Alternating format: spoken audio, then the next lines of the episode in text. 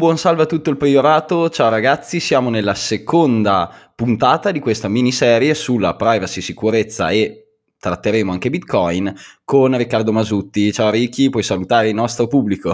Ciao a tutti, beh spero che vi sia piaciuta la puntata precedente, abbiamo messo molta carne al fuoco, oggi andiamo ad aggiungere un po' di verdure, le grigliamo tutti quanti assieme e poi pepiamo con la prossima. Allora, cominciamo subito, così stiamo un po' ristretti con i tempi e non distruggiamo i neuroni dei nostri ascoltatori. Allora, nella puntata precedente, per fare un velocissimo recap, abbiamo trattato cos'è la privacy, il threat model, i dati, insomma un sacco di argomenti sulla privacy in generale. Non abbiamo toccato, tra virgolette, nessun eh, diciamo, consiglio pratico, non, non abbiamo messo troppa carne al fuoco dal punto di vista proprio pratico di cose da fare, eccetera. E partiamo da uno magari degli strumenti che più viene utilizzati, soprattutto in ambito in generale, sia lavorativo che personale, per eh, navigare nel mondo informatico, eccetera, quindi il computer. Eh, come sappiamo ci sono vari sistemi operativi per i nostri computer, come per esempio Windows, Mac, Linux, che è diviso in tante distribuzioni. E ti va di spiegare un attimo al volo ai nostri utenti, ascoltatori, eh, appunto parlando di PC, eh, quale può essere per esempio eh, la differenza principale fra i vari sistemi operativi, perché per esempio Linux è un sistema operativo più consigliato rispetto a alternative come Windows? Bah, mh, mm, partirei magari eh, andando contro un po' il pensiero comune, secondo, anzi due pensieri comuni. Il primo, secondo cui eh, se un prodotto è gratis, allora tu sei il prodotto, che è una cazzata micidiale che dicono i fuffaguru che non ci capiscono nulla, perché in questo caso ci sono tantissimi prodotti gratis che eh, eh, non fanno altro che aiutarvi nella vostra vita, nel vostro quotidiano e non siete accumulano il prodotto di tali prodotti, di tali servizi o prodotti.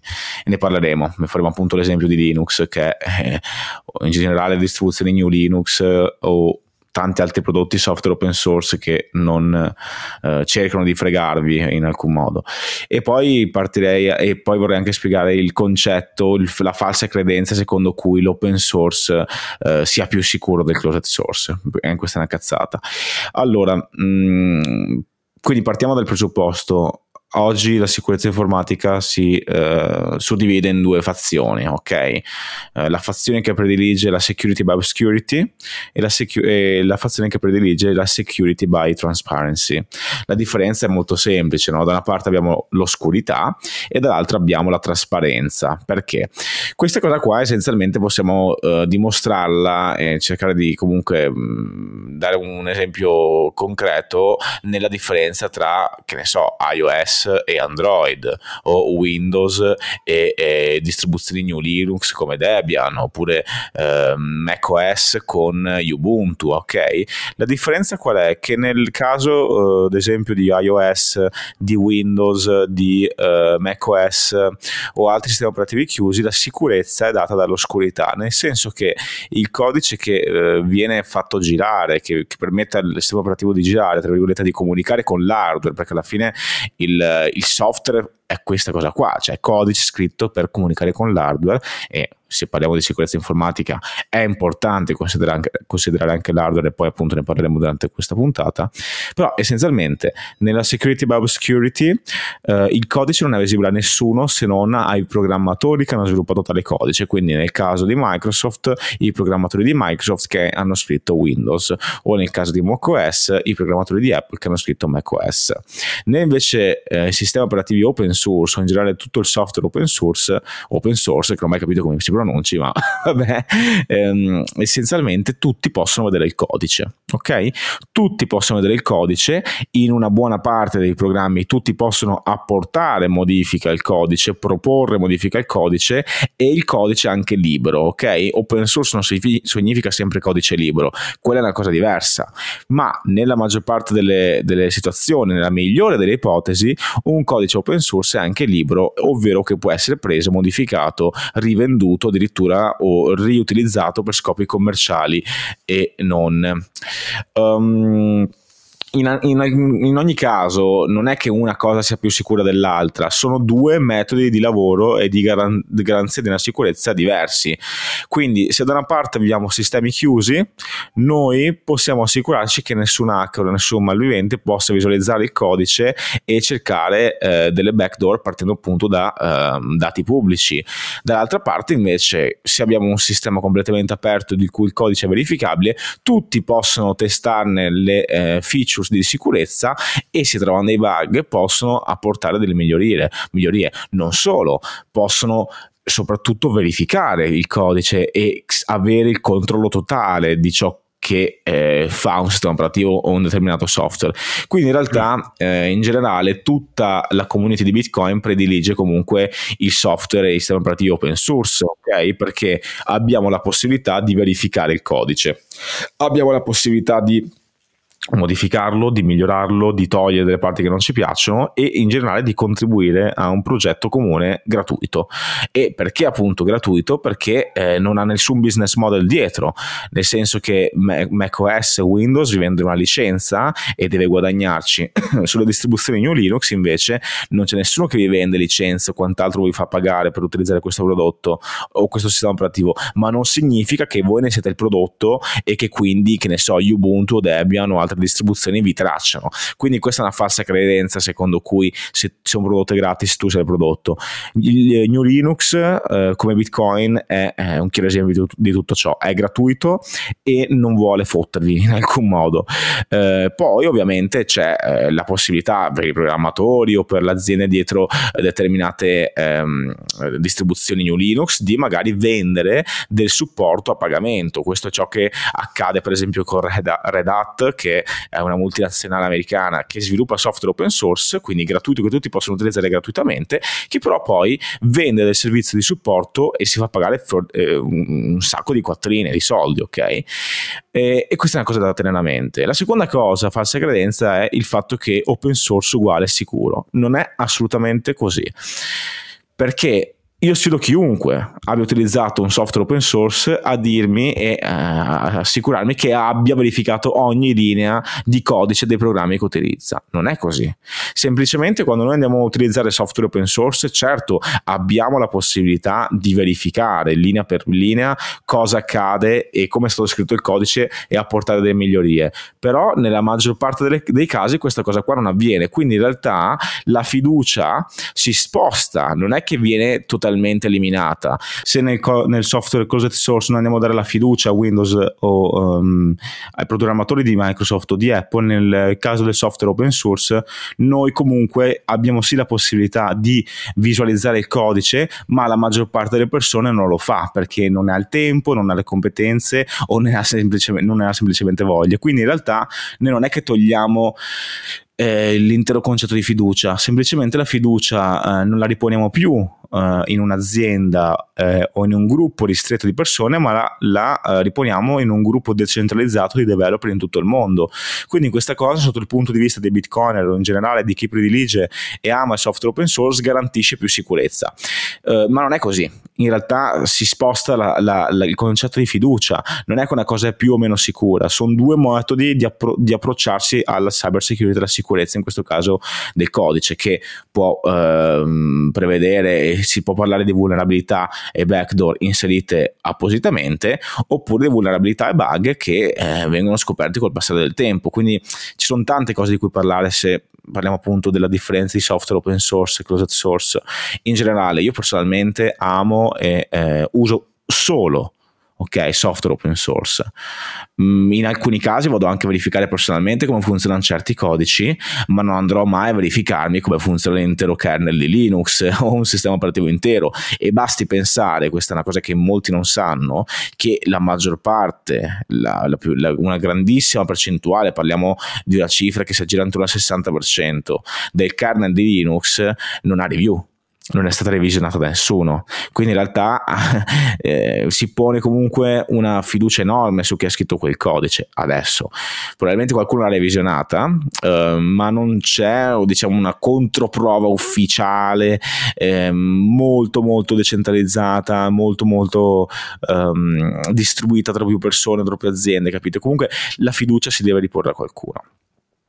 E non a caso chi ha creato Linux eh, l'ha fatto perché non si fidava e voleva creare un qualcosa da zero per sé. Quindi in realtà, mm, insomma, possiamo abbastanza fidarci. In generale dovete sapere che il 99% dei computer al mondo, e con computer intendo computer personali, server soprattutto, eh, telefoni o eh, dispositivi IoT, girano su Linux ok? Quindi nonostante voi utilizziate magari nella vostra vita quotidiana Windows o macOS, dovete sapere che in realtà Linux è il sistema operativo più utilizzato al mondo, anzi le distribuzioni basate su New Linux sono quelle più utilizzate al mondo, che tengono in piedi tutta la nostra infrastruttura digitale. Um, e sul, sul, discorso sicurezza, quindi perché preferire software open source?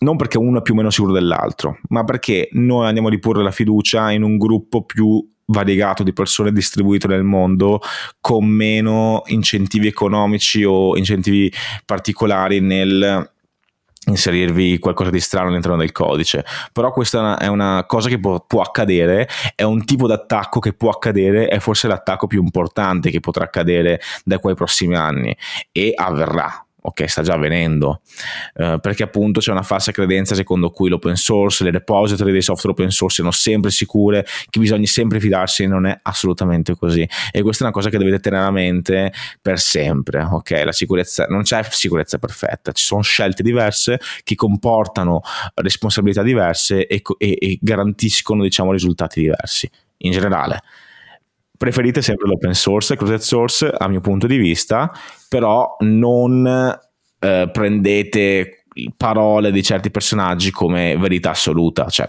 do your research, ok? Fate le vostre ricerche, capite davvero cosa c'è dietro.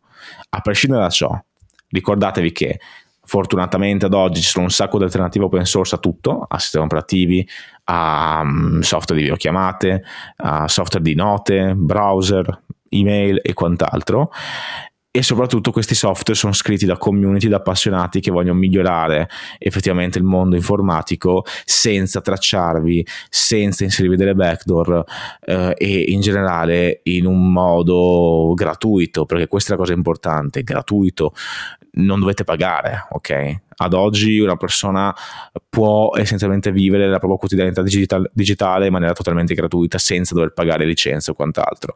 Insomma, il mondo open source è fantastico. Ah, ecco una cosa importante da, da, anche da dire questo è un dato verificabile.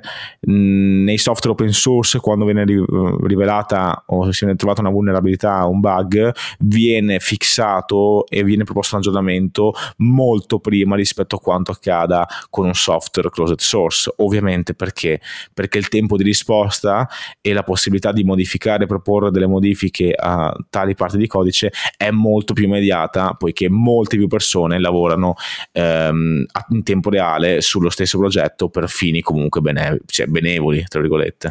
Guarda, io sono totalmente d'accordo con te e sottolineo soltanto anche una piccola parte del fatto che appunto noi, io per primo, preferisco e prediligo nel 99% dei casi utilizzo sempre solo software open source, però comunque rendiamoci conto che se utilizziamo, che ne so, ho visto per esempio app Android interessanti, io personalmente non sono un programmatore, capisco qualcosa se leggo del codice, ma magari non sono cosciente di, vulve- di vulnerabilità, magari non me ne rendo conto, non, è, non sono così tecnico e mi rendo conto a volte che magari ci sono applicazioni che ritengo interessanti, ma magari vedo che il repository ha due fork, eh, 100 download, allora a questo punto io per primo posso valutare dire ok, questo codice è open source su GitHub, ma di base non lo conosce o lo utilizza quasi nessuno.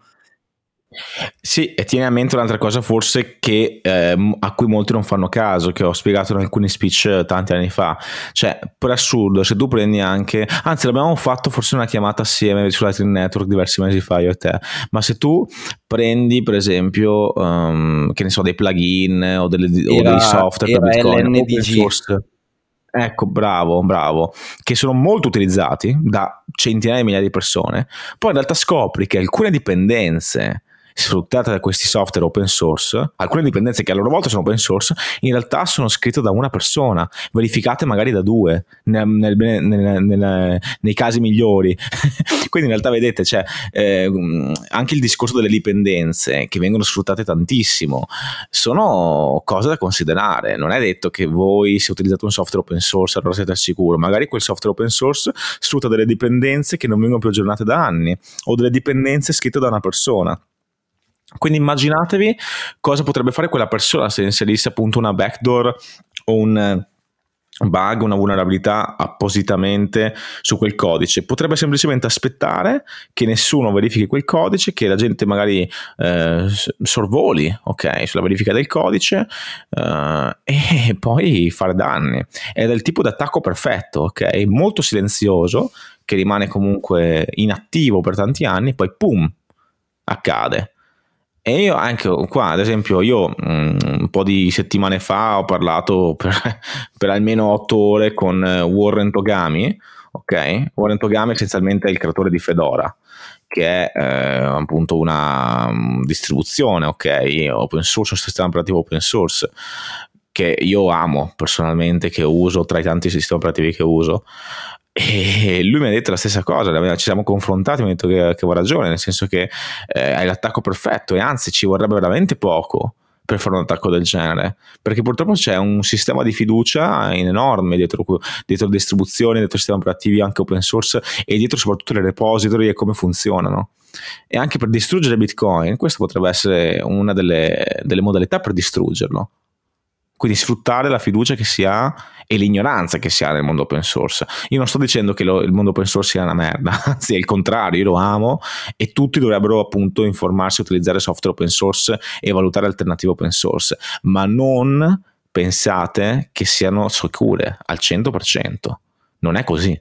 Ci sono tantissime cose da considerare e che considereremo oggi in questa puntata perché parliamoci chiaro, dovreste pensare un po' al software open source come il volante della vostra auto. Anzi, parliamo di cose fighe, parliamo di um, self-driving uh, cars, ok? Quindi uh, auto che si guidano da sole, tipo le Tesla con la guida autonoma, perfetto. Io personalmente preferirei utilizzare un sistema open source di guida autonoma, non voglio fidarmi di... Um, della, del, del, software chiuso che magari qualche hacker eh, o qualcuno della, dell'azienda ci ha inserito una vulnerabilità mi fa scontrare eh, alla prossima curva perché ho detto una cosa sbagliata su, su Tesla per esempio. Preferirei insomma avere la possibilità che ci sia un sistema di intelligenza artificiale di guida autonoma open source che, a cui tanti hanno contribuito che sia revisionato da molti e che appunto sia fun- funzioni che sia stato testato tantissimo.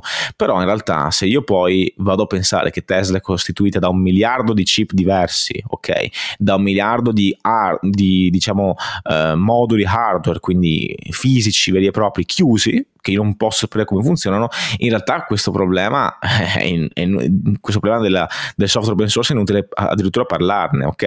Perché? Perché appunto il software open source deve poi comunicare con dell'hardware e se questo hardware poi è chiuso, è oscuro, non so come è stato fabbricato, non so cosa c'è dentro, non so come funzioni, ecco che vedete ha, ha poco senso parlare di eh, che ne so, sistemi di guida autonoma open sicuri, se poi comunicano con dell'hardware insicuro. E questa è un'altra delle cose importanti da tenere a mente, no? eh, purtroppo sentirete sempre parlare, sì, fate così e cos'hai siete sicuri, no? I fuffaguru di YouTube vi dicono installate Linux eh, eh, e Debian e siete sicuri, è una cagata incredibile.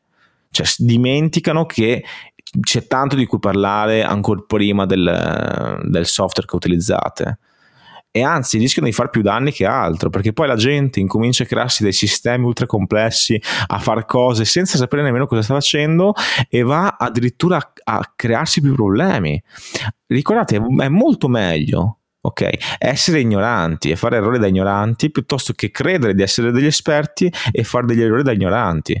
E questa è una cosa che accade spessissimo in questo mondo qua perché la gente tende a, a, super, cioè, a rendere le cose sempre più semplici, no? a superficializzare tutto. Tutto è, tutto è, semplice, basta fare così e ottieni questo. No, c'è un lavoro costante. È come quando si va in palestra. Io non è che vado in palestra un giorno e il giorno dopo c'è l'ABS e i quadricipiti enormi e, e faccio 100 al pungible nella sala giochi. Ok, ci vuole tempo, insomma, bisogna avere costanza, bisogna studiare, bisogna fare allenamento. E la stessa cosa nel mondo dell'informatica. Dovete capire cosa c'è dietro se volete veramente essere sicuri.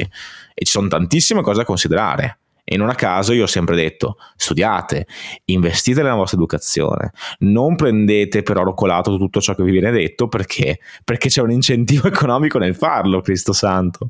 Perché eh, se questo podcast qua è gratuito eh, e io e Tarto Chiuto ne parliamo perché ci piace parlare di questi temi, ma quando una persona vi vende qualcosa e ci guadagna, ha comunque eh, le mani in pasta, no? ha un motivo per dire certe cose non um, penzolate dalle labbra di certe persone, studiate, educatevi, investite nella vostra educazione anche gratuitamente, perché ripeto, siccome um, queste cose qua sono gratuite, a loro volta hanno una documentazione gratuita che potete studiare gratuitamente per impararla al meglio.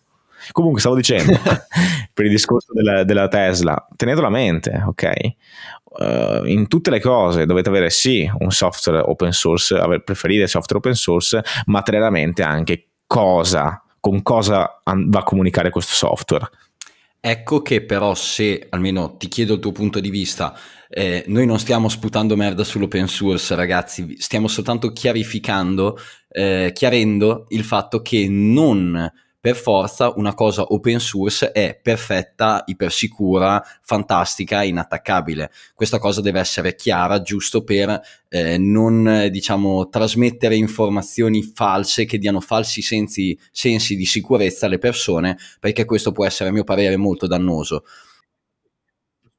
Esatto, ma ripeto, io personalmente uso solo software open source, cioè capito? Nel senso, eh, io sono di quelle persone che dice le cose in maniera onesta, trasparente, ok? Io uso solo software open source.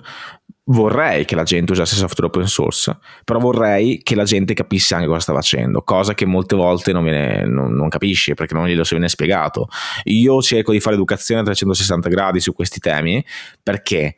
Perché non voglio semplificare al massimo, perché se la gente si appassiona a questi temi deve avere una conoscenza perlomeno a 360 gradi completa, ok? Poi qualcuno può decidere di eh, intraprendere un percorso più serio, più in depth, più approfondito, eccetera, però perlomeno avere le idee chiare su queste cose qua aiuta sicuramente a non fare errori, ripeto, la complessità è nemica della sicurezza. Fate cose semplici, fate cose che sapete e non pensate di avere comunque la, eh, la verità in mano o che qualcuno abbia la verità in mano. Dovete studiare, capire le cose come funzionano. Tra l'altro, diciamo un'ultima cosa per essere pro open source, ok? Parliamo semplicemente dei virus, dei malware. Il 99% dei malware e dei virus vengono scritti per Windows e per macOS perché la maggior parte della popolazione nel mondo utilizza questi sistemi operativi per i propri computer eh, quotidianamente, no? Già che voi scaricate Linux o qualsiasi distribuzione New Linux, ok, tipo Linux Mint, Debian, Ubuntu, quant'altro, andate a togliervi il 99% dei problemi che potreste avere nel mondo dell'informatica perché eh, gli ex, i virus de- dentro le estensioni.exe non esistono su Linux, ok? Certo, esistono comunque, però in maniera molto molto più, più, piccola rispetto a Windows e macOS quindi già là andate a risolvere un sacco di problemi. Quindi ripetiamo ancora una volta sia l'open source però con le dovute maniere e con la giusta informazione e educazione. Open source non significa sicurezza. È un approccio diverso alla sicurezza. Se voi non andate a verificare il codice personalmente vi fidate che qualcun altro lo faccia per voi. Point. Fine Quindi perlomeno utilizzate software open source che vedete che sono almeno molto utilizzati, quindi potete avere quel senso di sicurezza leggermente maggiore, anche se questo non è comunque garanzia di nulla. E riattaccandoci sempre al discorso sistemi operativi ti va di spiegare appunto cos'è Linux e in come si differenzia dagli altri sistemi tipo Windows? Ma come ho detto prima essenzialmente la differenza principale è che è eh, gratuito, è che è aperto e che eh, non possiede all'interno by default software proprietario, ok? Quindi le licenze sono libere, la maggior parte delle volte sono aperte, quindi chiunque può prendere, modificare, proporre modifiche, eh, ricreare. Eh, per esempio, ok, um, macOS, ok, sistema chiuso, è basato um, su FreeBSD, che è codice open source. E questo è il chiaro esempio, no? E queste cose qua lo permette. Le licenze lo permettono. Quindi in realtà voi potreste tranquillamente crearvi il vostro sistema operativo da zero in base alle vostre necessità e che usate solo voi. Ovviamente è un lavoraccio, quindi mm, lo fanno le aziende, non gli utenti normali, però insomma è, è qualcosa che si può fare.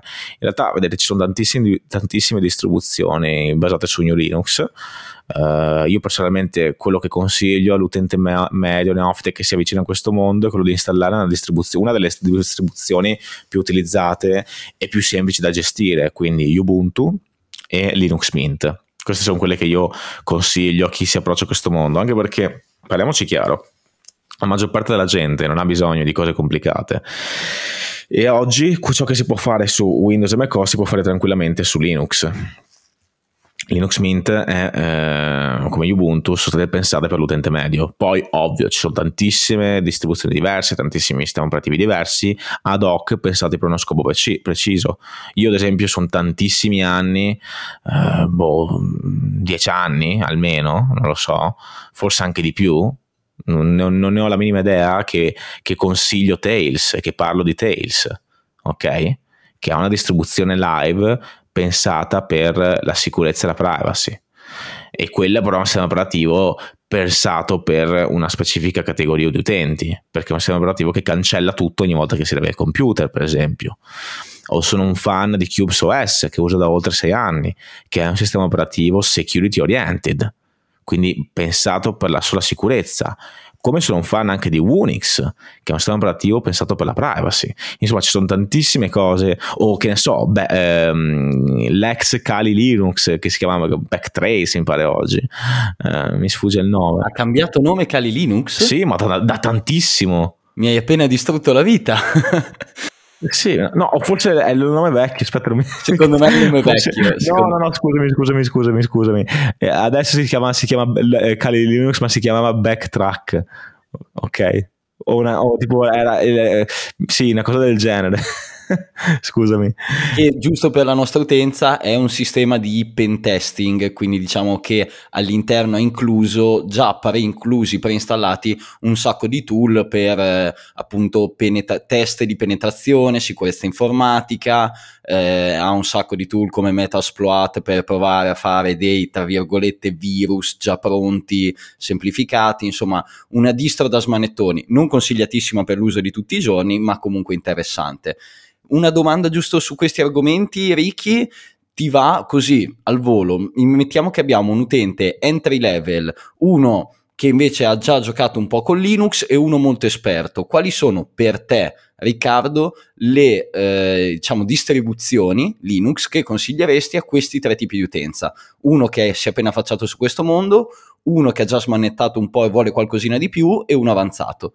Beh, innanzitutto vorrei scusarmi per eh, l'errore di prima, ma sono un po' fuso perché torno proprio da, da, una, da, un evento di cyber security, ho tipo tre ore di sonno, sono KO. Quindi sì, scusate, Kali è il successore di Backtrack, non il contrario. Comunque, ehm, sul discorso di, ehm, delle distribuzioni quali consigliare, è difficile in realtà, perché ci sono tantissime scelte e dipende un po' dallo scopo che eh, un utente deve, eh, a cui vuole puntare, no? nel senso che eh, io penso che Ubuntu possa essere tranquillamente il sistema operativo perfetto per l'utente neofita medio avanzato Debian in questo caso secondo me è per l'utente solamente avanzato perché è un sistema operativo che noi dobbiamo configurare da zero mentre Ubuntu ci mette già qualcosa di diverso. Uh, ci sono poi opera- sistemi operativi più o meno um, tra virgolette open perché alcuni sistemi operativi potrebbero in realtà poi includere alcune parti closed uh, by default. Um, in generale io ho sempre consigliato perché comunque parlo di sicurezza sicurezza e privacy, eh, però è è per chi veramente vuole rovinarsi la vita come me di informarsi seriamente su CubesOS che è il mio sistema operativo preferito che utilizzo ogni giorno da più di sei anni e che è un sistema operativo pensato appunto per la sicurezza informatica.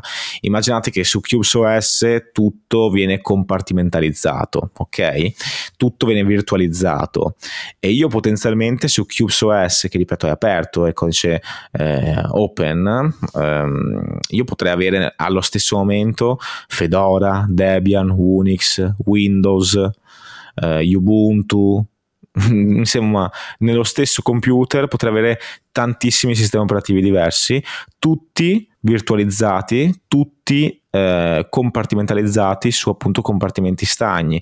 Per, per farvi capire la, la, la pazzia di QSOS eh, in qualsiasi momento addirittura il controller USB virtualizzato. Cioè immaginate che per ogni cosa che fate è come se accendeste un nuovo computer.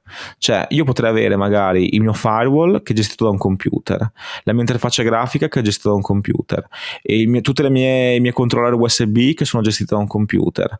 Um, poi potrei avere Windows e contemporaneamente usare um, Ubuntu sempre nello stesso computer, ma tutto è, funziona con compartimenti stagni. E quindi io posso avere la massima sicurezza perché se un compartimento stagno viene eh, attaccato e eh, viene hackerato, in realtà non può attaccare e e toccare tutti gli altri compartimenti stagni. Quindi in realtà, per farvi capire, eh, giusto per farvi capire la pazzia, io eh, su CubesOS, se per esempio sto utilizzando un cube, in questo caso si chiama un cube eh, di lavoro, dove dentro magari ho, eh, che ne so, Firefox e, sto facendo la registrazione di TurtleCute eh, per questo podcast, TurtleCute mi invia magari il link per partecipare alla registrazione. Ok, io no, su Cube non posso fare CTRL-C, CTRL-V tra due... Ehm, tra due queue diversi, ok? Tra due cart- diciamo ambienti di lavoro diversi, magari su uno ho Telegram e sull'altro ho eh, la mail di lavoro e poi sull'altro ancora ho la registrazione di TurtleCute. No, perché sono due computer diversi, non c'è una, uh, diciamo una, una, non so come si chiama in italiano, uh, una, una, clipboard, come si dice in italiano? Eh, la, la, cronologia degli appunti, ecco, appunti. Gli appunti no? quando fate copia e incolla, perché in realtà non comunicano tra di loro, quindi io per copiare e incollare tra due cube diversi devo fare un procedimento diverso che è CTRL SHIFT C, no, CTRL C, CTRL SHIFT C poi spostarmi nell'altro cube, CTRL SHIFT D e CTRL V. Cioè, perché? Perché addirittura gli appunti, la clipboard è potenzialmente un, un, eh, un, un computer separato ok? Dove, cioè capite la, la, pazzia, questa in realtà è una cosa da, da, fuori di testa, però nel mio caso, siccome mi occupo di sicurezza informatica per lavoro e la insegno, credo che sia un po', diciamo, il punto d'arrivo per tutti quelli che vogliono avere un sistema operativo veramente sicuro, veramente privato anche, perché per farvi capire un altro esempio, io potrei avere dentro Cubes Unix, ok? e appunto compartimentalizzare ogni fase, ogni cosa e ogni diciamo, necessità della mia vita digitale creando dei cube diversi, ok? Ad hoc.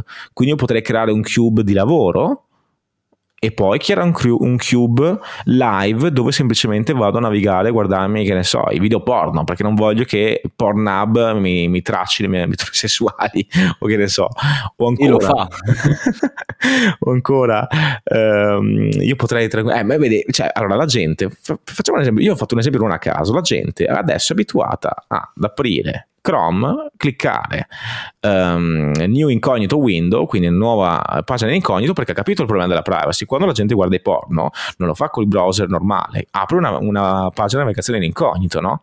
Perché? Perché vuole compartimentalizzare la propria vita e non si rende conto in realtà di, di, di farlo, però sa che non vuole che rimanga nella storia il video porno o che qualcuno possa farsi i cazzi propri. E questa cosa però puoi, puoi tranquillamente eh, farla anche nella tua vita quotidiana e dovresti farla nella tua vita quotidiana perché io devo avere in un unico computer tutto.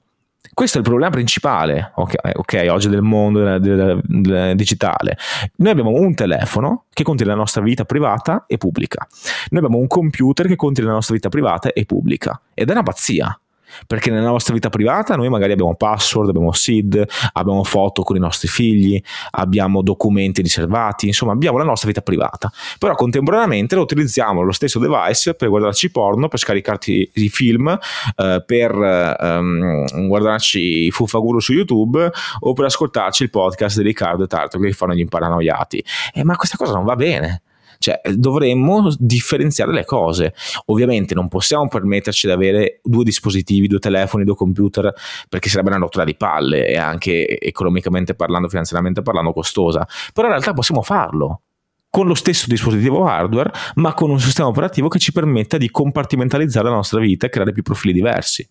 Questa cosa, per esempio, si può già fare. Pian piano i produttori eh, di smartphone si rendono conto dell'importanza di questa cosa qua. I sistemi operativi smartphone ci permettono di, di differenziare con più profili, ok?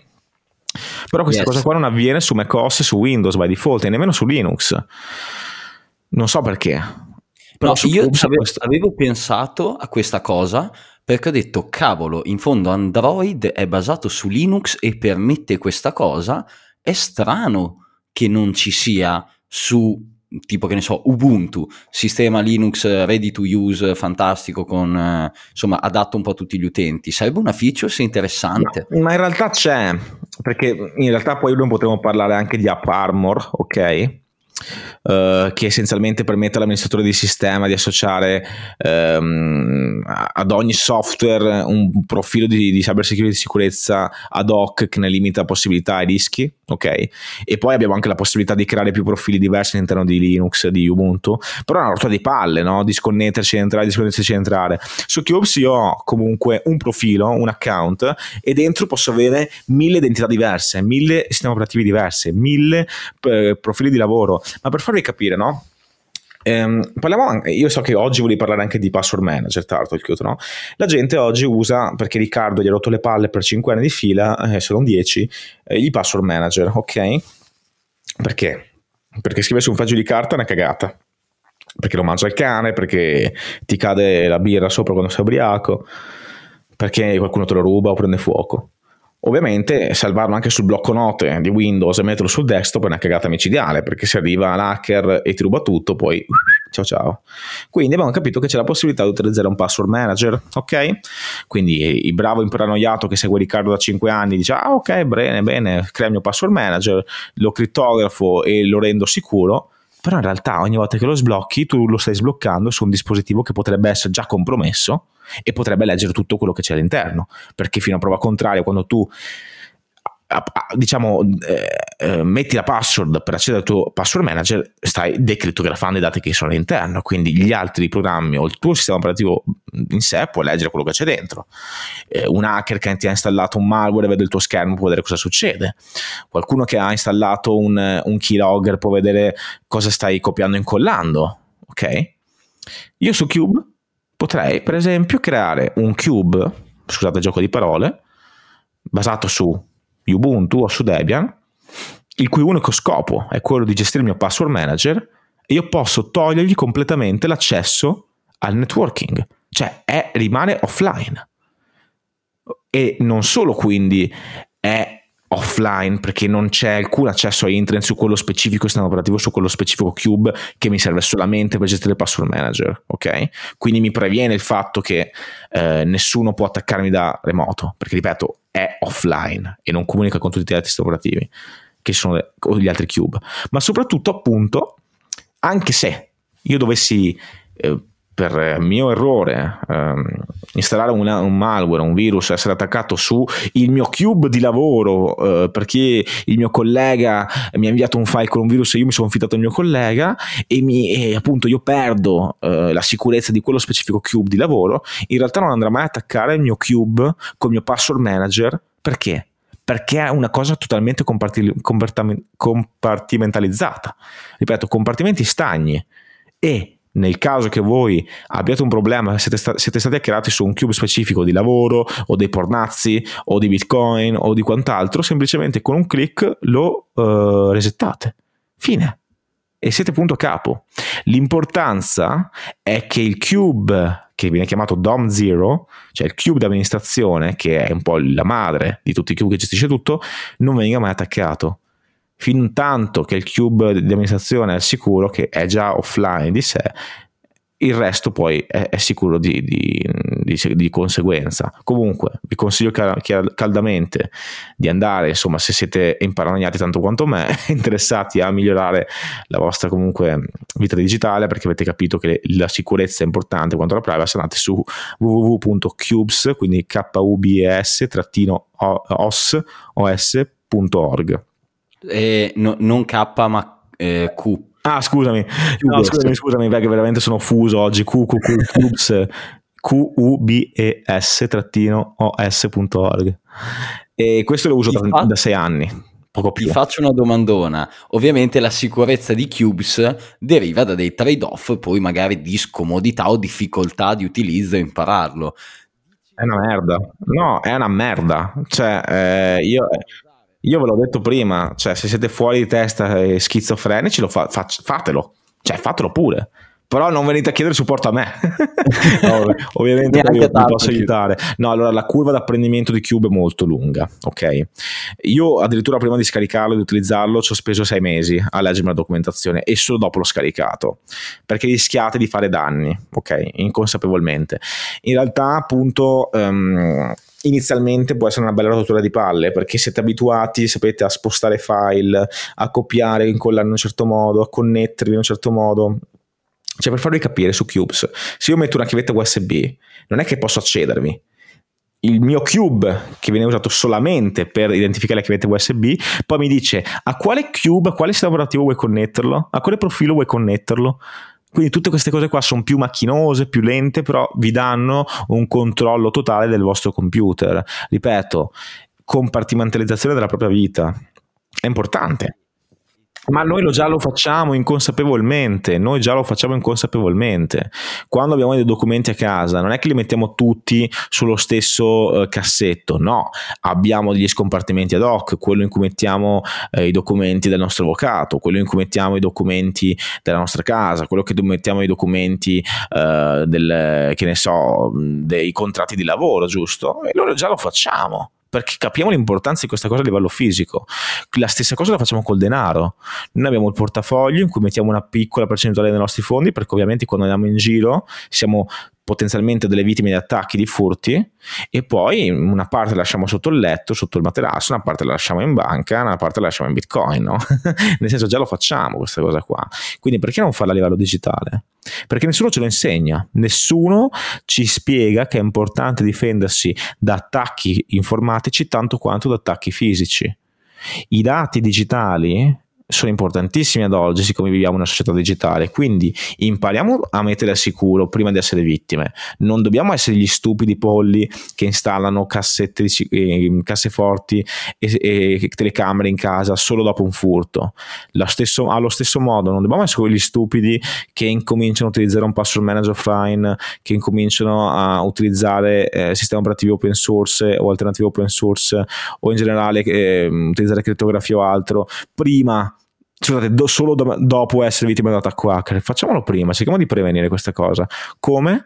Studiando, ascoltando questi podcast, entrando nelle community eh, in cui ci sono altre persone come voi, eh, cioè, leggendo la documentazione, guardando video, insomma, grazie a Dio oggi abbiamo tante informazioni di questo tipo, dovete però cercare di trovarle e eh, trovare delle persone che possono veramente aiutarvi e che abbiano delle competenze in tal senso, perché ripeto, purtroppo ci sono tante persone che parlano di questi argomenti senza comprenderli, ok?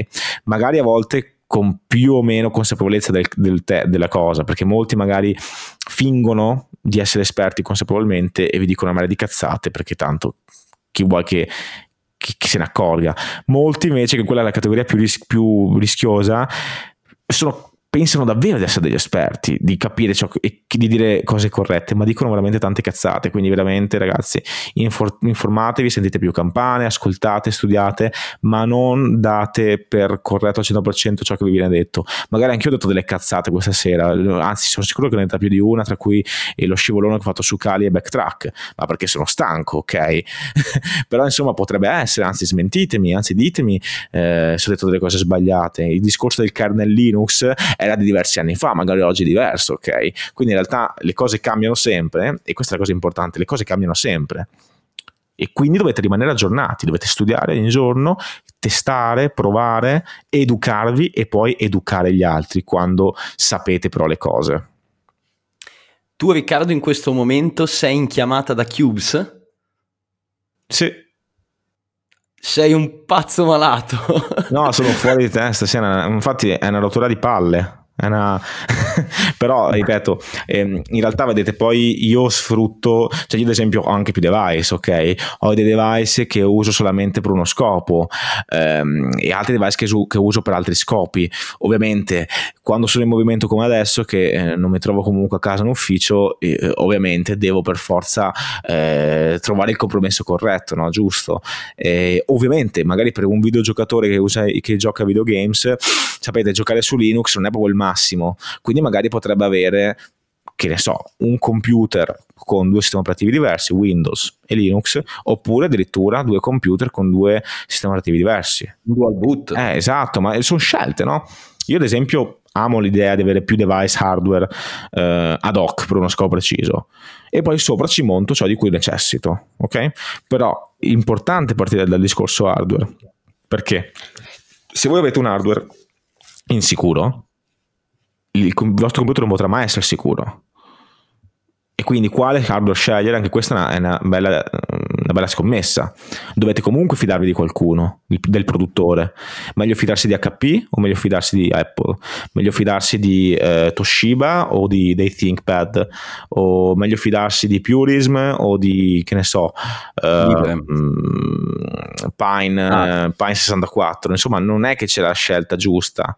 Studiate, cercate di capire qual è quella che vi piace di più e insomma fate... Eh, le vostre scelte. Ad oggi fortunatamente ci sono tante aziende eh, che io personalmente appunto sul mio gruppo Telegram, vi dico in sicurezza e privacy consiglio, che creano hardware eh, sicuro, security and privacy oriented by default. Una di queste è Purism Purim secondo me è un'azienda fantastica, sta avendo un po' di problemi perché comunque come tutte le aziende piccole ha dei problemi, uh, però comunque sta facendo un lavoro enorme secondo me per, mi, per creare sistemi operativi, scusate, hardware sicuro. Stessa cosa Pine, Pine ok? Quindi Pine64.org dovrebbe essere il sito. Non, non Pine è anche molto più economica, ovviamente esatto. con dei compromessi diversi, però se siete degli esaltati, volete dei prodotti top quality, potete dare un occhio se volete volete ha eh, appunto come azienda Purism e se volete cose un po' più smanettone Pine forse è più adatta. Sì esatto vedi sono dei compromessi cioè eh, ripeto non tutti sono esperti e non tutti poi hanno il tempo ok cioè eh, io stesso potrei e anzi cioè, se io guardo ok il numero di schede aperte nel mio te- telefono di robe da leggere ne avrò 200 che non leggerò mai però trovo delle cose fighe e dico ok la leggerò Vedete, il problema è che non, non c'è abbastanza tempo. I feel you. Eh, non c'è abbastanza tempo, non ce la facciamo, non siamo dei computer, magari, no?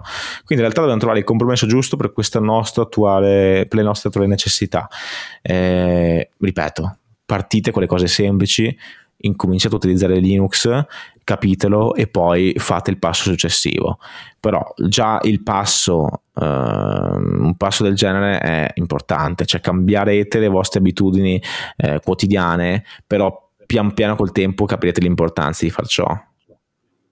Concordo pienamente, ragazzi. L'importante è fare il primo passo. Da lì dopo si può decidere eventualmente se continuare questa camminata, eh, questa corsa, rincorrendo appunto le conoscenze in ambito sicurezza, privacy, Linux, eccetera, o fare una camminata leggera piano piano, rimanendo un po' aggiornati, ma senza dedicare tutto il vostro tempo come facciamo noi a questi argomenti. E abbiamo trattato il discorso hardware ti va giusto di toccare al volo e spiegare, eh, parlando di sicurezza, hardware, software, eccetera, per esempio una cosa come Intel ME, che è una cosa che molti sanno, ma non si sente poco parlare in giro. Io l'ho sentita nominata solo nel tuo canale mm-hmm. e ti va di trattare un pochino questo argomento? Sì, allora ehm, Intel ME è l'acronimo di Intel Management Engine, ehm, che è essenzialmente è un, un sistema autonomo, ok? Virtuale, incorporato vir- virtualmente in tutti i processori Intel da 2008 in poi.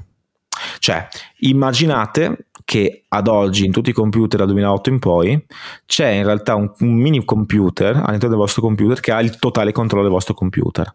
Ok? Quindi a prescindere che voi abbiate software open source, programmi open source, antivirus, non antivirus, eh, online, offline, ehm, che abbiate modificato il computer, che abbiate dell'hardware particolare, eccetera, ci sarà sempre questo computer, ok?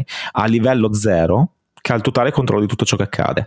Adesso lo scopo di questo Inter Management Engine è uno scopo relativo alla sicurezza a detta di Intel, alla migliore gestione dei processi eh, e del, di come funziona il, il, computer, di come comunica con, tra hardware, software, firmware, eccetera, moduli, eccetera, eccetera, eccetera, però potenzialmente potrebbe essere una backdoor, giusto? Perché siccome è chiusa, siccome noi non sappiamo come funziona Intel ME, potenzialmente, anzi è molto probabilmente così, è una backdoor, cioè può permettere un accesso indiscriminato del nostro computer, delle nostre informazioni, semplicemente partendo da questo piccolo computer che ha il controllo totale di tutto il resto.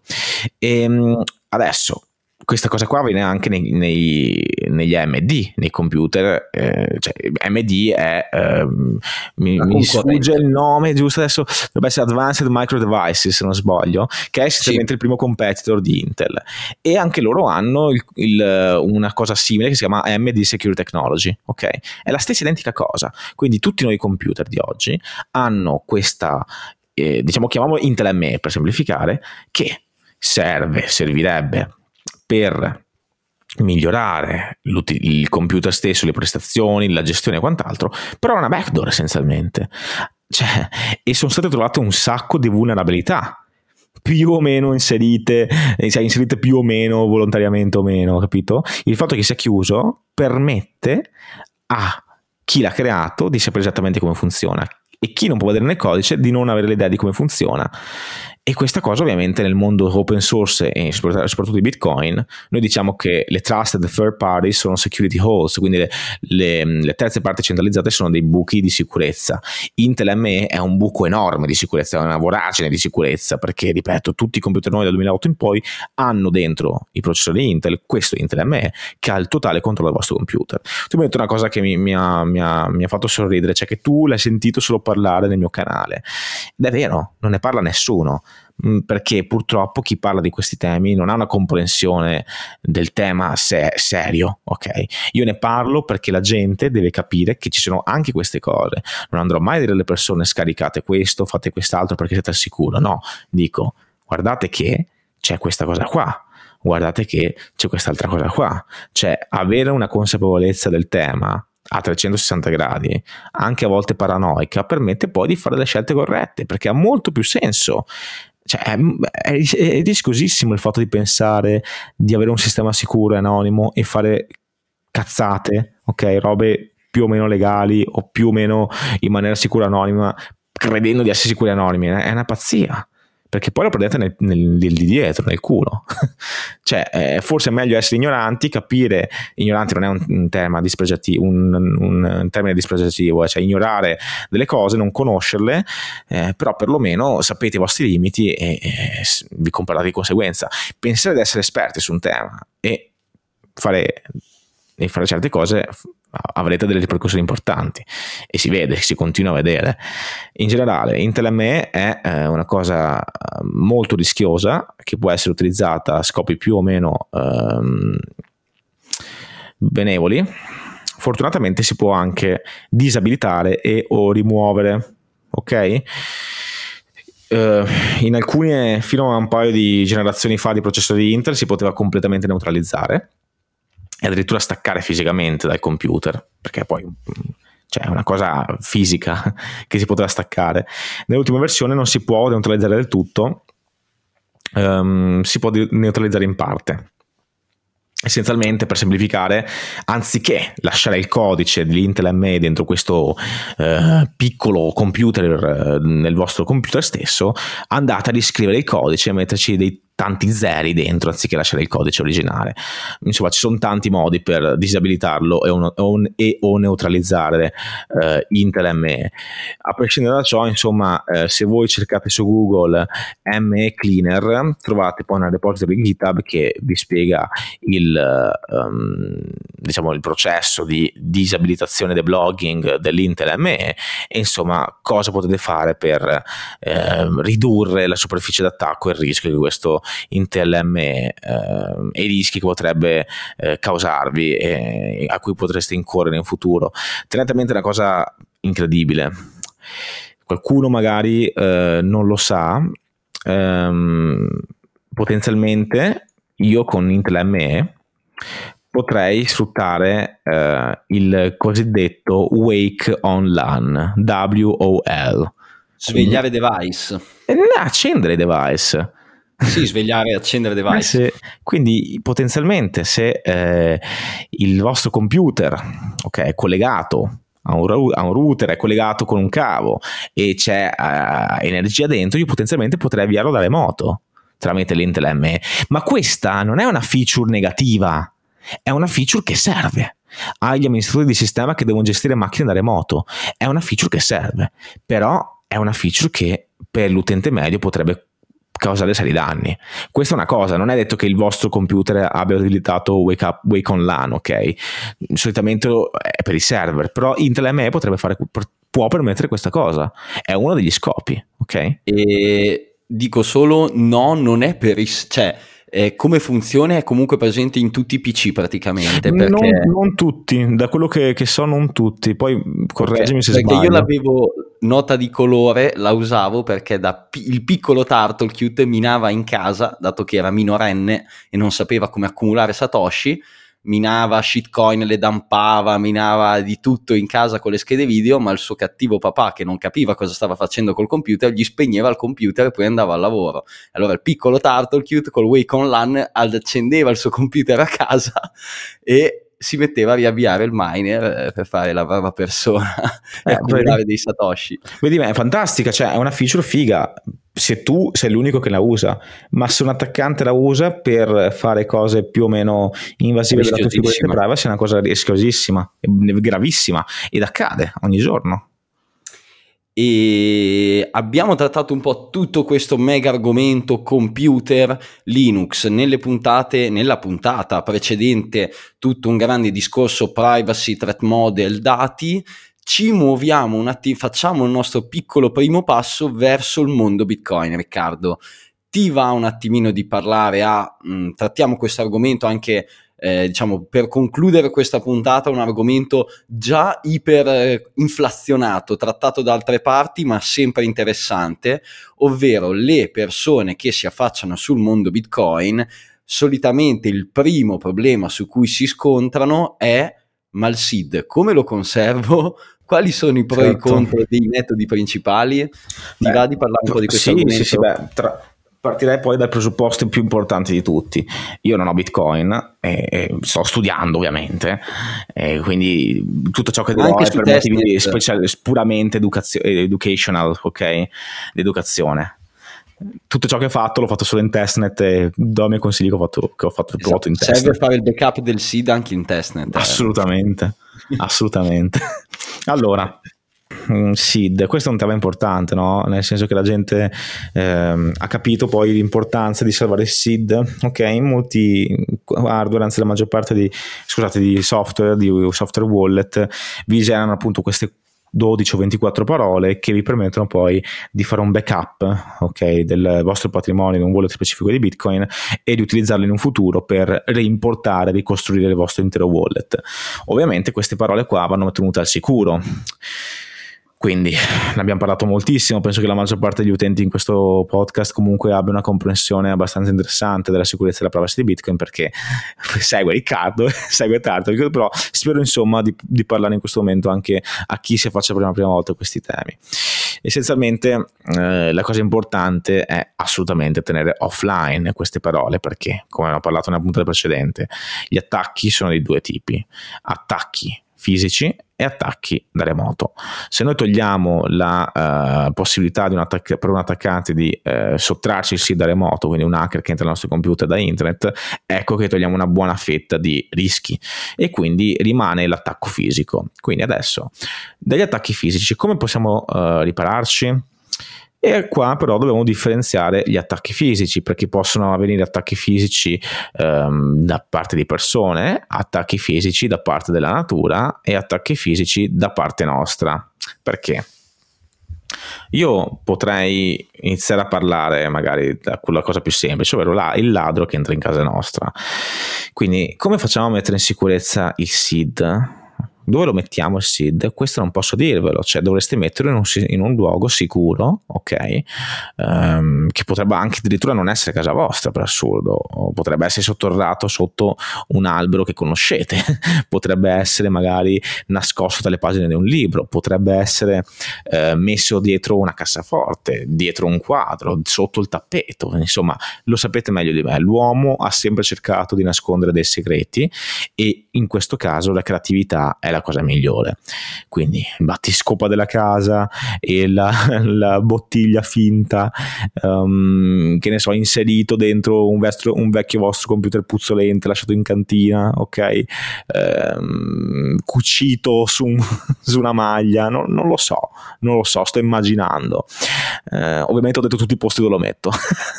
eh, no, no, ecco no, dico... come diviso il sito di Riccardo Masutti, ragazzi.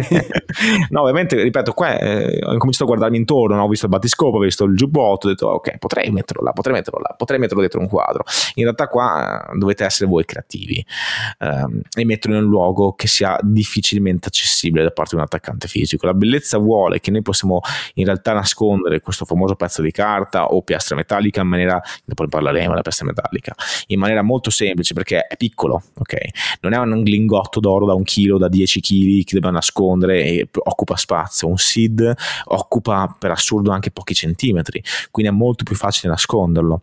Addirittura un SID potrebbe essere poi codificato in maniere più o meno piccole, potremmo anche trasformare il SID in un QR code e un QR code per assurdo, cioè, vi faccio capire la creatività, no? Immaginate di andare a casa di qualcuno e, e, se io mettessi il mio, il mio SID QR code in bella vista sul, stamp- messo sul frigo con tutti quanti gli altri miei magneti e quel QR code in realtà poi è crittografato con una password che conosco solo io, io ho messo il mio SID in bella vista, ma, quella, ma quel SID può essere poi decriptografato solo con una password che conosco solo io. In quel caso nessun hacker, nessun attaccante, nessun ladro penserebbe mai che il QR code che avete messo sul vostro frigo con un magnete sia il vostro SID, perché lo farebbero solo i pazzi scellerati e infatti dovete essere pazzi e scellerati, dovete fare ciò che nessuno fa. Ok? Perché se qualcuno fa la stessa cosa, se tutti fanno la stessa cosa, poi è semplice, no? Attaccarvi perché eh, non c'è creatività. Allora, la creatività è un po' come l'entropia, come la casualità. La casualità è alla base della sicurezza. Voi dovete essere casuali, dovete essere imprevedibili. Quindi, mettere il seed in un luogo difficilmente accessibile. Io ho detto casa vostra perché la persona media fa così, però potrebbe anche essere che ne so, eh, nell'ufficio di qualcuno, se è il vostro ufficio, eh, potrebbe essere casa di, di, un vostro parente, potrebbe essere eh, sotto l'albero eh, dove vi siete baciati con la vostra prima ragazza. Però il problema qua è il secondo. Eh, siete voi poi. Bitcoiner baciano ragazze. siete voi il vostro problema dopo, siete voi stessi il problema della sicurezza. Perché ho detto che ci sono tre differenti tipi di attacco fisico ladri, quindi umani esterni, eh, catastrofi naturali e il terzo, che è quello più importante, siete voi stessi, la vostra memoria. Se voi nascondete un qualcosa e create una, un, un sistema estremamente complesso, siete sicuri poi di ricordarvelo?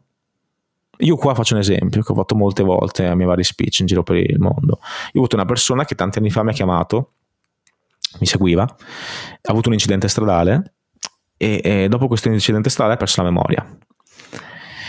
E mi ha detto Riccardo, io mm, so che questo legge, mi ricordo che ti seguivo, però non so più il PIN e non so più dove ho messo il SID. E, e che, capite il problema? Cioè noi non sappiamo cosa potrà mai succederci nella vita, se saremo vittime di incidente stradale o meno, o se semplicemente, perché è una cosa naturale, col passare del tempo, con la demenza, la demenza senile, ma anche comunque in età anche più bassa, potrebbe permetterci di perdere il nostro stesso SID, non ricordarci più dove l'abbiamo nascosto, o non ricordarci più in quale albero o in quale giubbotto l'abbiamo cucito.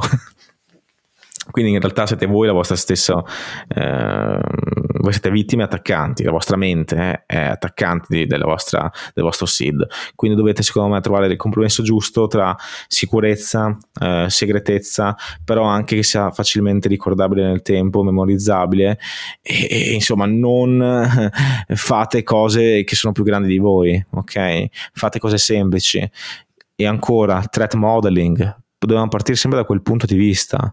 Chi siete, quali sono i vostri nemici, perché dovrebbero attaccarvi, quali sono le, le, diciamo, le conseguenze che l'attacco venga perpetu- perpetuato. Nel senso, se avete, mh, mm, poi ovviamente il valore è soggettivo, ma se avete poco valore da nascondere, non ha senso creare un sistema estremamente complesso di multisignature, ehm, di chiavi geograficamente distribuite in quattro continenti diversi dove servono almeno tre firmatari di quattro e sono nascoste sotto i battiscopa di una cantina dove è stata bombardata eh, nella seconda guerra mondiale. Dai, cioè, capito? Cioè, dovete fare cose semplici. Ad ogni ehm, necessità corrisponde una strategia più o meno giusta, ok? In base al vostro valore, alla vostra paranoia, alle vostre necessità, vostro, ai vostri nemici e in base poi anche a quante volte dovete accedere a questo asset, a questo seed, poi trovate la cosa giusta per voi. Però ricordatevi sempre che la memoria gioca brutti scherzi nel tempo, quindi non create strategie troppo complesse o perlomeno se avete paura di perdere la memoria o di morire, anche per semplicemente di morire, perché la gente non pensa mai alla morte, ma è l'unica cosa che ci accomuna. Cioè, fate perlomeno, cioè, create una strategia in modo tale che poi i vostri eredi possano accedere a tali, eh, a tali asset, perché se no avreste, avrete costruito, diciamo, un patrimonio che non potrà più essere eh, ereditato da chi amate veramente.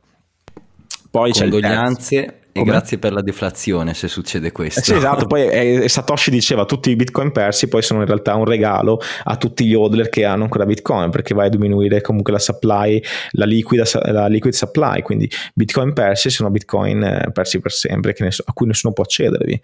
Um, quindi sì, eh, fate in, rega- in, realtà un regalo, è una donazione a tutto quanto il network, però ovviamente siccome noi eh, sappiamo e crediamo che bitcoin eh, rimarrà qua fino ai prossimi 100, 200 che ne so, mille anni, probabilmente saremo tutti già morti, anzi, se ci, se ci state ascoltando nel 2140, sappiate che noi eravamo i precursori, ok? Quando comprerete l'ultimo Satoshi, io e Tartle ci sbattevamo nel dirvi come fare le cose. Nominavano ehm, ancora 6 e 25 ogni 10 minuti, invidiosi. Addirittura.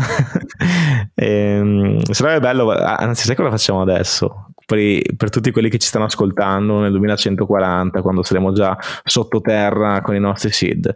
Questa puntata è stata registrata esattamente oggi, siamo al blocco numero 765 498.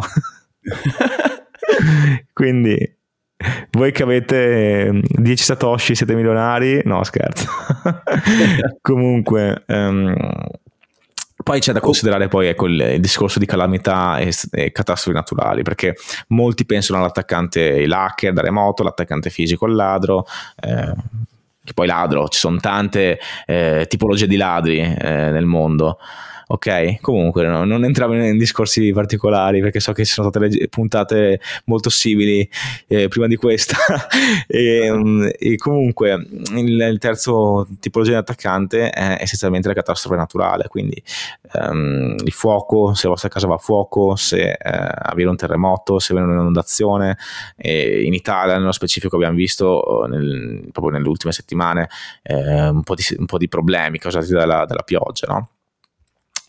O addirittura una, una guerra. Cosa succede se c'è una guerra, vi, si, vi, arriva una bomba in, in casa vostra? Certo, non succederà mai, direte. Non esiste il mai, ok? Esistono solo più o meno probabilità. Quindi voi dovete, secondo me, in base al vostro threat modeling, al vostro profilo di rischio, valutare più o meno delle vulnerabilità specifiche. Vivete in una zona sismica particolare? Vivete nella terra, di, di, che ne so, nella terra dove in Australia dove ci sono spesso incendi? Vivete a Venezia dove c'è l'acqua, l'acqua alta ogni tanto e il Mose non funziona perché eh, fa schifo? Che ne so. Perché è statale. Eh, nel senso, dovete valutare queste cose e, e, capire qual è la soluzione migliore per salvare il vostro seed. O avete un cane in casa che vi mangia i compiti e poi mangia il seed, il foglio di carta? Avete un bambino che colora su su, sull'agendina e magari colorare il vostro seed? Ecco. Come facciamo a risolvere la maggior parte di questi problemi qua? Utilizzando non un supporto cartaceo ma un supporto fisico in metallo, in questo caso acciaio inox, platino o quant'altro. Fortuna vuole che appunto negli ultimi anni sono nati una serie di produttori di questi specifici supporti metallo che vi permettono di salvare il seed quindi in un formato più resistente da catastrofi naturali perché in questo caso l'acciaio fonde a una certa temperatura quindi probabilmente se la vostra casa prende fuoco eh, non viene fuso pure l'acciaio. Se c'è un, un terremoto, vi crolla il, um, il tetto e in qualche modo ritrovate la plastica metallica. Se il cane mangia la plastica metallica si spacca i denti, ok? Quindi non la morde più. Oppure ehm, se c'è l'acqua alta a Venezia, eh, il vostro seed non si scolora e non riuscite più a leggere niente, però perlomeno riuscite appunto a, a leggere le lettere perché sono incise in un supporto metallico. Quindi vedete, questi supporti metallici li chiamo, li chiamo uh, seed backup, li chiamo, non c'è un nome vero e proprio, sono interessantissimi e vi permettono appunto di salvarlo in maniera più, più, diciamo, più sicura per proteggervi da catastrofi naturali. Ci sono tantissimi prodotti, eh, CryptoSteel, c'è il, block, eh, il, um, il, Cold Card Plate, il Sealed Plate, ci sono i, un sacco di cose, ma ci sono anche modalità do it yourself per farlo. Quindi, per esempio, una delle modalità, modalità, più famose è quella di comprare delle rondelle. Quindi, se non sapete cos'è una rondella, cercate su Google rondella eh, e dei punzoni, incidere le parole su queste rondelle, metterle tutte di fila, magari mettendo anche il numero della parola, quindi 1 è cane, 2 è turtle, 3 è microfono, eccetera. Mettere tutte assieme, mettere in una vite, chiudere la vite e in questo caso avete creato un supporto metallico dove salvare il SID che potete nascondere molto facilmente ancora. Non sapete dove nasconderlo? Prendete una, una vostra cassetta degli attrezzi in cantina, buttatelo là in mezzo, nessuno penserà mai che ci sarà un SID là dentro. Vedete la creatività qual è? Dovete trovare la strategia perfetta per voi riassumo al volo un pochino tutti questi concetti sì. e poi ti faccio un'ultimissima Anche domanda. Perché come capite ragazzi sono molto logorroico, inizio a parlare e non mi fermo più.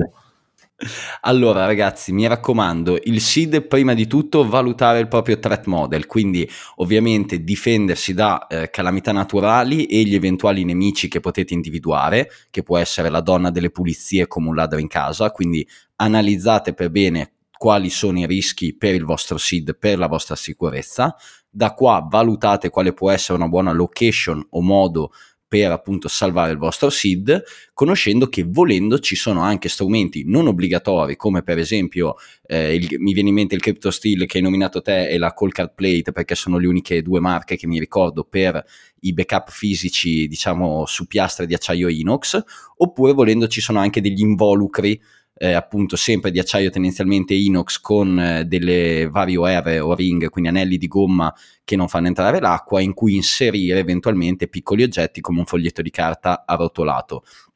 Un'alternativa totalmente gratuita e faccio uno shout out che lo saluto perché ha scritto la guida in italiano, non è sua l'idea, ma perlomeno ha scritto la guida in italiano, Filippone, che per esempio ho nominato nella mia guida, eh, anzi no, non nella mia guida, ho postato la sua guida eh, nel mio canale Telegram, Privacy Folder, e se no è ritrovabile su Bitcoin Talk. eh, cercando appunto nella sezione guide c'è appunto questa diciamo tutorial su come fare un backup su rondelle di metallo del proprio seed plate in casa con un martello, un punzone, delle rondelle, una vite e un bullone, super semplice. E detto questo, che abbiamo un pochino riassunto i, diciamo, le tecniche, le cose a cui pensare quando si fa un backup della seed phrase, concluderei la puntata con un'ultimissima domanda, eh, Riccardo, ovvero il seed eh, generazione fatta da sé o generazione eh, fatta da un computer o un software? Cosa ne pensi? Quali sono le differenze? Allora, sì, perfetto, guarda, guarda, tro- vai, mi hai fatto una domanda perfetta. Il 99% delle persone non dovrebbe, a mio parere, rischiare di generarsi un SID da sola, perché non ne ha bisogno. C'è quello un grado di paranoia che va, eh, può essere sfruttato quando siamo veramente consapevoli di ciò che stiamo facendo. La maggior parte delle persone è ancora alle basi, ok? Non seguite consigli di qualche ciarlatano che vi dice cosa fare, perché così facendo siete sicuri no non esiste la sicurezza perfetta, ognuno di voi deve fare la cosa di trovare un compromesso tra semplicità, conoscenza, competenze e sicurezze che vuole ottenere. C'è la possibilità di, di creare dei seed con dei dadi, con l'entropia eh, dell'aria, addirittura con l'entropia generata dalla uh, radioattività presente in, in alcuni luoghi, cioè potete fare robe fuori di testa. Ok? Guardando le stelle, che ne so, forse quello no perché è deterministico. Eh, o, mm, insomma, ci sono mille cose che potete fare. Fate cose semplici. Gli hardware wallet sono sicuri, gli hardware wallet sono insicuri. in base al vostro grado di paranoia partite con qualcosa di semplice, capite come funziona, poi pian piano nulla viete che possiate cioè, eh, creare una strategia un po' più complessa, ok? Studiate prima di far ciò. Oggi comunque in generale io penso che non dovremmo, ne ho parlato a Bologna, uh, purtroppo lo speech non è ancora online e spero che qualcuno uh, lo prenda e lo metta online perché da quello che ho capito è, è a pagamento su un sito che non sapevo che sarebbe accaduto così, quindi se siete andati alla Crypto di Bologna prendete il video, mettetelo online e ovviamente non vi ho detto niente. e, um, però insomma là ho spiegato appunto come il 99% dei produttori degli hardware wallet in realtà poi sfruttano dei, dei controller, dei microchip che sono stati creati dalla stessa azienda. E in tantissime fasi della supply chain, quindi da quando questa azienda Taiwan produce il microchip, quando lo spedisce all'azienda in Canada o in Francia per produrre l'hardware wallet, del code, il carro del ledger, a quando vi arriva a casa vostra col corriere, col corriere ci sono mille fasi in cui potreste, potreste essere attaccati e l'hardware potrebbe venire manomesso, quindi dobbiamo fidarci di un hardware? Sì. Dobbiamo fidarci di un hardware? No. In base al nostro threat model, in base a ciò che vogliamo raggiungere. Ovviamente Riccardo vi dice non fidatevi degli hardware, generatevi la vostra entropia, però Riccardo vi dice anche fatelo quando siete consapevoli di ciò che state facendo, non fatelo solo perché ve lo dico io, fatelo perché siete consapevoli che potete farlo, ma fatelo quando sap- sapete e siete consapevoli che lo state facendo nel modo corretto, ok? Perché? Per farvi capire il grado di paranoia a cui si, potre, si potremmo arrivare potenzialmente se lo fate accanto a un computer con un microfono il microfono potrebbe in qualche modo ha un grado di paranoia incredibile, però è, è, così, potrebbe ricostruire in base al rumore che, che fanno so, i vostri dadi o che ne so, che, fan, che, che fate voi quando premete i pulsanti del, del vostro colcaro, quando eh, scrivete le parole eh, nel vostro foglio di carta, potrebbe, tra virgolette, eh, trasformare questo suono in un dato cioè ci sono questi attacchi esatto, volendo. Cosa non detta a caso è davvero possibile in quanto alle le cuffiette e i microfoni eh, antenne radio. Ma, ma, ripeto, ma nel mio gruppo, nel mio gruppo io ho postato robe incredibili, ok? Cioè entrate nel gruppo Bitcoin Sicurezza Privacy, ogni tanto eh, condivido dei link, dei video, de, delle ricerche incredibili. Cioè ci sono modi veramente fuori di testa per trovare delle informazioni, ok? Fuori di testa. Cioè io potenzialmente con un laser a uh, 5 km di distanza potrei capire cosa stanno dicendo due persone all'interno di una stanza. ok? Potrei capire quindi cosa state dicendo nel vostro computer. Potrei capire un sacco di cose, ovviamente. Non capiterà mai al 99% delle persone forse 99.99, però potrebbe capitare a quello 0.0001% di persone che hanno bisogno di un threat modo diverso, che hanno bisogno di generare la propria entropia in modo casuale, con dei dadi, in un bunker, perché? Perché magari devono gestire un hardware wallet, multi, devono gestire un, un wallet multisignature composto da 10 firme diverse perché gestiscono, che ne so, ehm, un milione di bitcoin ok? Coinbase probabilmente non va a fidarsi della generazione di hardware wallet, ma si crea proprio la propria entropia, ovviamente, perché non puoi permetterti di fidarti di una scatola chiusa e nera. L'utente medio può farlo, a mio parere, però può anche non farlo, sta a lui. Bisogna trovare il compromesso tra sicurezza e convenienza e semplicità, quindi non ascoltate chi vi dice cosa fare, ascoltate chi vi dice cosa potete fare e come potete farlo e da là prendete la vostra strada. Concordo pienamente, ragazzi. Come al solito, come con Linux, non è una critica. Gli hardware wallet fanno schifo, non usateli. È un ragazzi, capite che in ogni scelta che fate nella gestione della vostra sicurezza ci sono dei pro e contro. Gli hardware wallet sono una figata, sì, li utilizzano un sacco di persone, li, ne ho anch'io in prima persona, sì, Ovviamente ognuno può decidere di gestire la propria privacy e sicurezza come preferisce. Può non usare un hardware wallet, può usare un vecchio PC che ha abbandonato in cantina offline senza antenna internet volendo. Eh, oppure può dire voglio un call card perché effettivamente è molto figo, molto carino, per la gestione della mia sicurezza lo trovo perfetto, non penso che ci sia nessuna backdoor a livello hardware, possibilissimo. Ognuno decide per se stesso. L'importante è conoscere per bene tutte le opzioni e i vari trade-off di ogni opzione. Quindi grazie Riccardo per aver risposto alla mia domanda. Siamo in fase di chiusura, vuoi dire qualche ultima cosa o siamo a posto? Ma in realtà penso di aver detto un sacco di cose.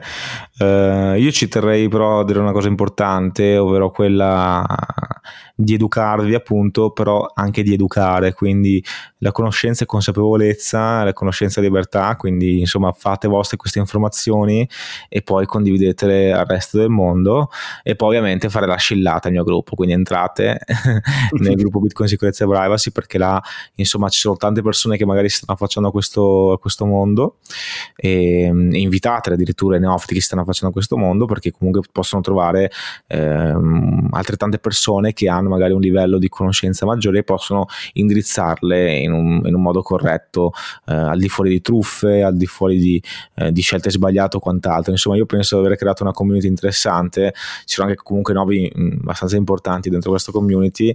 Ehm, e insomma, io vedo una cosa molto bella, ovvero che stiamo crescendo tutti assieme. Io sono arrivato al punto quasi che eh, leggo, leggo e basta e ogni tanto condivido dal mio punto di vista perché pian piano è bello perché ci stiamo educando tutti quanti assieme, quindi fate vostre queste informazioni, poi educate i vostri amici, i vostri colleghi, i vostri parenti e eh, che dire, buon orange peeling e ovviamente cercate di trovare il giusto pizzico di paranoia, non tale da rendervi complicatissima la vita, eh, perché la paranoia e la complessità, ripeto, sono nemiche acerrime e Mm, grandissime della sicurezza e della privacy. Fate cose semplici, fatele bene. Perfetto ragazzi, ah, ah, faccio sottolineo questo punto in quanto ricordatevi che progetti come questo podcast o per esempio il gruppo di Riccardo sono opere di divulgazione senza nessun ritorno economico dietro. Come potete sentire in questo podcast al momento, almeno per ora, non c'è nessuna pubblicità, sia mai, magari in futuro potrebbero apparire per sostenere in qualche modo il podcast, però eh, mi tengo a tenere comunque eh, ci tengo a mantenere questa divulgazione sempre comunque gratuita e con il minimo di incentivo finanziario di qualsiasi tipo eh, presente e quindi sostenere per esempio gruppi come il podcast eh, che state ascoltando o il gruppo di Riccardo non è sempre per forza una donazione economica, condividerlo con gli amici è comunque un modo di supportare questi progetti, perché più persone entrano, più ci dà soddisfazione. Assolutamente, assolutamente.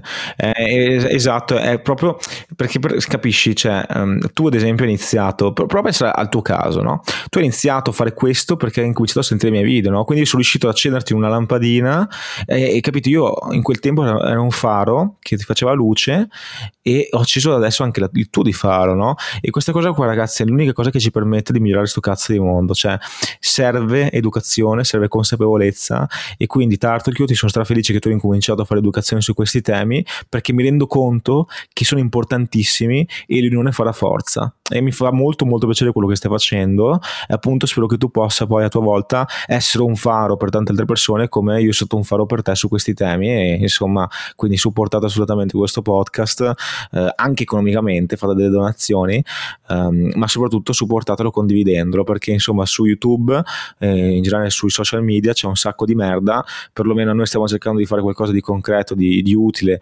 senza comunque uno scopo di lucro, quindi non, anche se voi, eh, anche se gratuito non siete il prodotto, in questo caso, come detto all'inizio, però insomma potete assolutamente aiutare ehm, me o Tartolo, qualunque persona che ritenete ehm, diciamo valida, anche semplicemente condividendo i video, i, i, podcast, le informazioni e facendoli crescere, perché poi c'è un po' un ritorno, secondo me, ehm, di soddisfazione. Soddisfazione personale, sì. Cioè, capito, io lo faccio da tantissimo, anche te hai cominciato a farlo e sicuramente non lo facciamo. Cioè, nonostante abbiamo comunque numeri piccolissimi a volte rispetto a grandi cialtroni, comunque noi continuiamo a farlo perché sappiamo che finché ci sarà anche solo una persona pronta ad ascoltarci vuol dire che avremo fatto il nostro lavoro, perché poi la speranza è che la persona vada a educare un'altra persona e si scateni un effetto network, che è essenzialmente ciò che migliora il mondo pian piano.